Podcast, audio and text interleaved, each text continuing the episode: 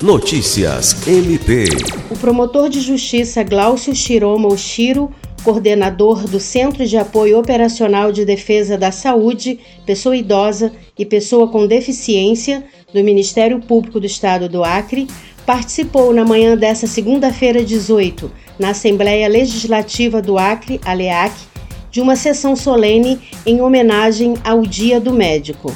O promotor de justiça saudou os médicos, aos quais agradeceu pela atuação na pandemia da Covid-19, lembrando dos desafios enfrentados no combate ao coronavírus, e enalteceu o empenho dos profissionais de saúde e também dos parlamentares para que o Acre enfrentasse da melhor forma esse cenário.